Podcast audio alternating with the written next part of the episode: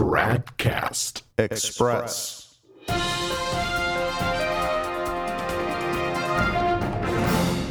Tradcast Express. It's Saturday, February 23rd, 2019. In the last episode of Tradcast Express, number 78, we spent a lot of time talking about Francis' declaration on human fraternity that he signed together with a Muslim imam in Abu Dhabi, United Arab Emirates, on February 3rd. In the joint document, Francis declared that it is God's will that there should be a diversity among human beings, not only in terms of sex, race, color, and language, but also religion. The exact quote is, quote, the pluralism and the diversity of religions, color, sex, race, and language are willed by God in His wisdom, through which He created human beings. Unquote. Signing that document was a public act of apostasy on Francis' part, meaning that by agreeing to the statement, Francis manifested to the world once more that he has completely abandoned the Roman Catholic religion. Whereas heresy denies only one specific dogma of the faith, apostasy denies everything, as explained in the last podcast. Meanwhile, a few weeks have passed and Novus Ordo apologists have reacted in different ways to the declaration.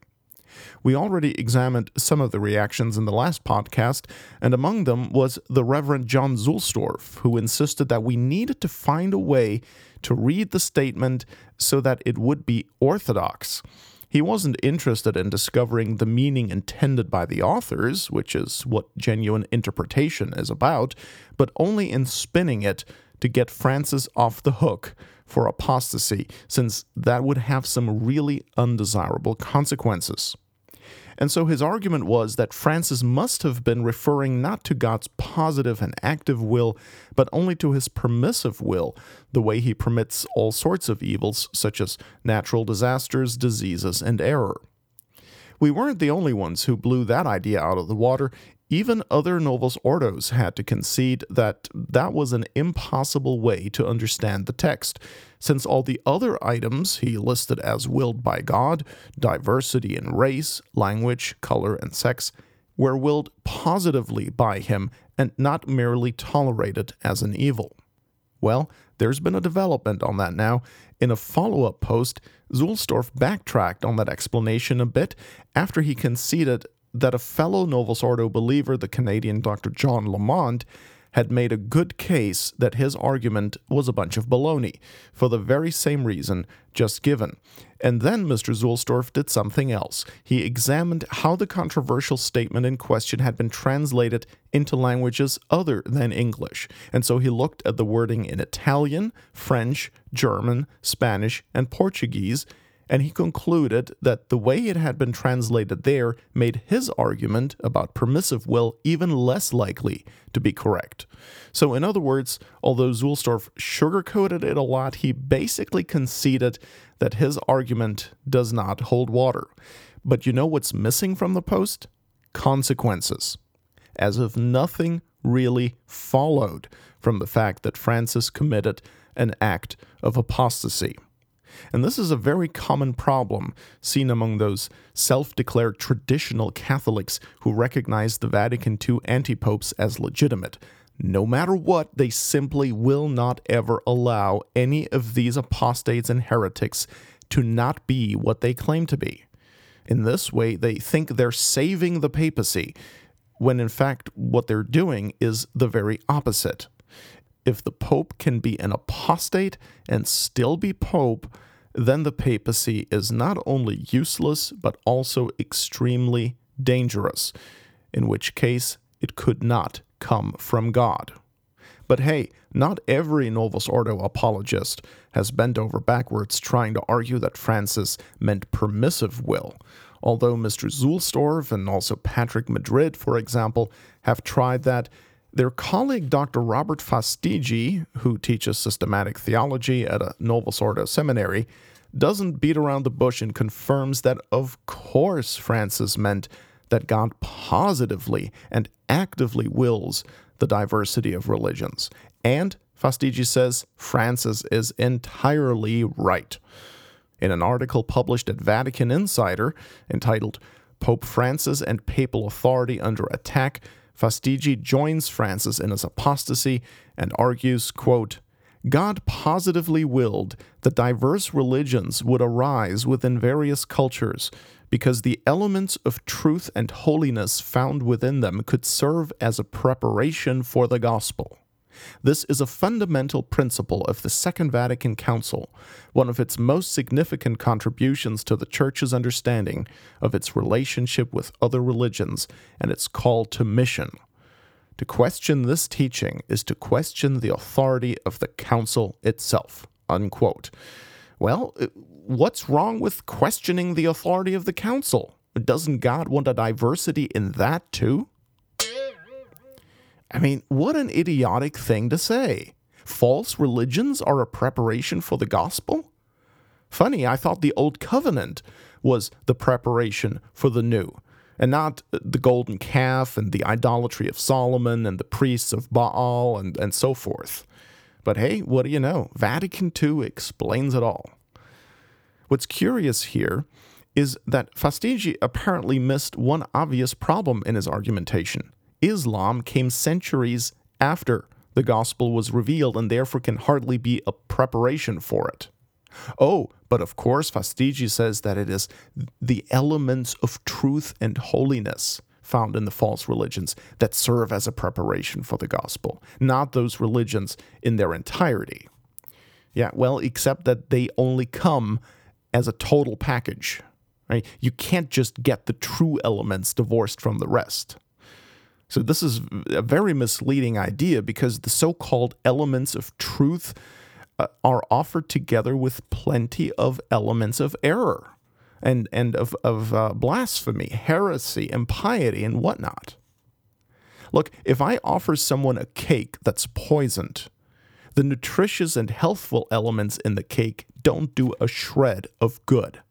Okay? If anything, they serve to cloak the poison and make it all the more dangerous because without them, no one would even touch the thing, right? So, as soon as you test uh, the, this false theology and with a common sense analogy, you can see immediately how absurd it is. They, they wouldn't make this argument for anything else, right? It's only for their false theology that they come out with these ooh elements of truth and holiness and whatnot.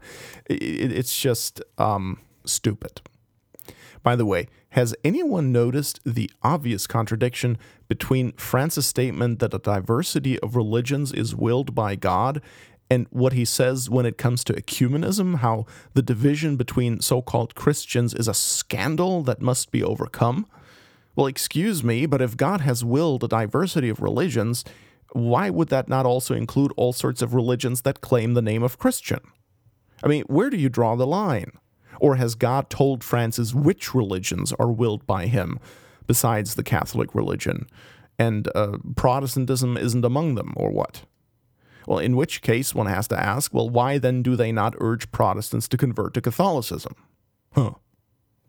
You see, ladies and gentlemen, as, as soon as you apply a little bit of reason to these idiotic ideas, you realize it's all a bunch of hooey. Francis will say whatever is to his advantage at that particular moment. There is no coherence, no real theology behind any of it. It's just whatever he wants to say at the present time.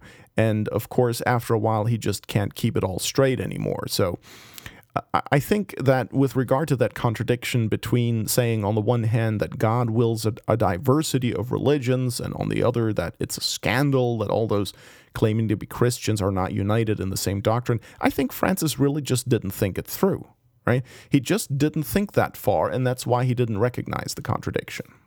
Or maybe he did and figured that the more confusion there is, the better. I don't know. By the way, speaking of Chaos Frank and switching gears a bit here, did you hear about what he said concerning sins of impurity? We posted about it on our blog on February 14th, where you can find all the details uh, at novusordowatch.org slash wire. But uh, here's a quick overview. In 2017, the French sociologist Dominique Wolton uh, published an interview book with Francis, which was published in English translation last year under the title A Future of Faith The Path of Change in Politics and Society. At one point, the conversation between Wolton and Francis turns to the subject of sexual sins, and Francis says this quote, The least serious sins are the sins of the flesh. Unquote. And no, that's not taken out of context. And uh, the translation is the official translation that was released uh, last year. Now, you can see the full context and all the details. There's a lot to say about this. Um, you can see all of that at, at our blog, novusordowatch.org slash wire. Look for the post dated February 14th entitled Moral Advice from Pope Francis. The least serious sins are the sins of the flesh. He says that they're among the least serious of sins because they're sins of weakness and not of malice. Well, maybe someone could tell that doofus that that is precisely why they're so dangerous. People are more prone to committing sins of weakness than sins of malice. Okay, that doesn't mean that they're no big deal. In fact, it means that we have to guard against them all the more. Impurity in all its various forms does not admit of light matter. It is always grave matter, and therefore, if committed with knowledge and consent, it will always be a mortal sin.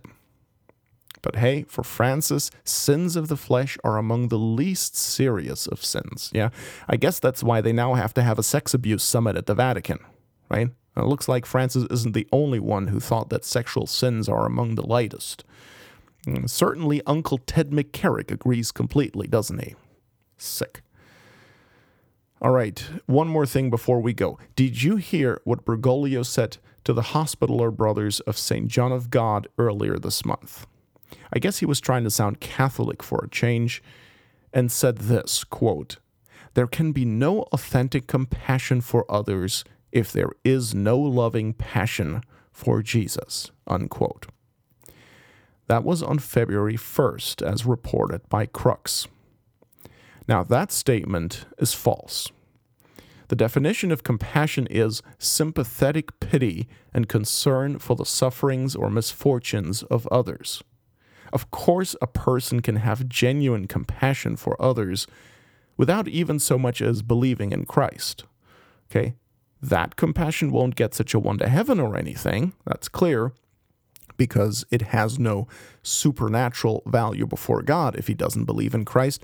But that doesn't mean that it's not real compassion, okay? That doesn't mean that non Christians, non believers can't have authentic compassion. It's just that it's a natural virtue, in their case, not a supernatural one. So you see that even when Francis is trying to sound Catholic, he gets it wrong. But in any case, let's pretend for a minute that he were right on that. Let's say you cannot have real compassion unless you love Christ. So, does that mean that he believes that his Jewish and Muslim friends, for example, can't have real compassion? That all their compassion is fake? Is that what he tells them in their interreligious dialogues? Uh, didn't think so. Now, actually, wait a minute. I seem to remember something from last year on that. Um, oh, yeah, here it is. A message from the Vatican's Council for Interreligious Dialogue to Hindus on the feast of Deepavali 2018, entitled In Defense of the Vulnerable of Society. And in one place, the message says, quote, Opportunities for service are all around us, since the vulnerable can be found in every community and society. Greater efforts, inspired by our sense of solidarity, are needed so that they can feel the presence of brothers and sisters who are concerned for them, and by opening the doors of their hearts and lives, make them feel like friends and family. In the end, the true measure of civilization of any society is the way it treats its most vulnerable members. Unquote. It sounds like a call for compassion to me. But hey, according to Francis, their compassion isn't even real. Look, the fact of the matter is that Francis is a Peronist, as Henry Sire pointed out in his book, The Dictator Pope. He custom tailors his message according to his audience.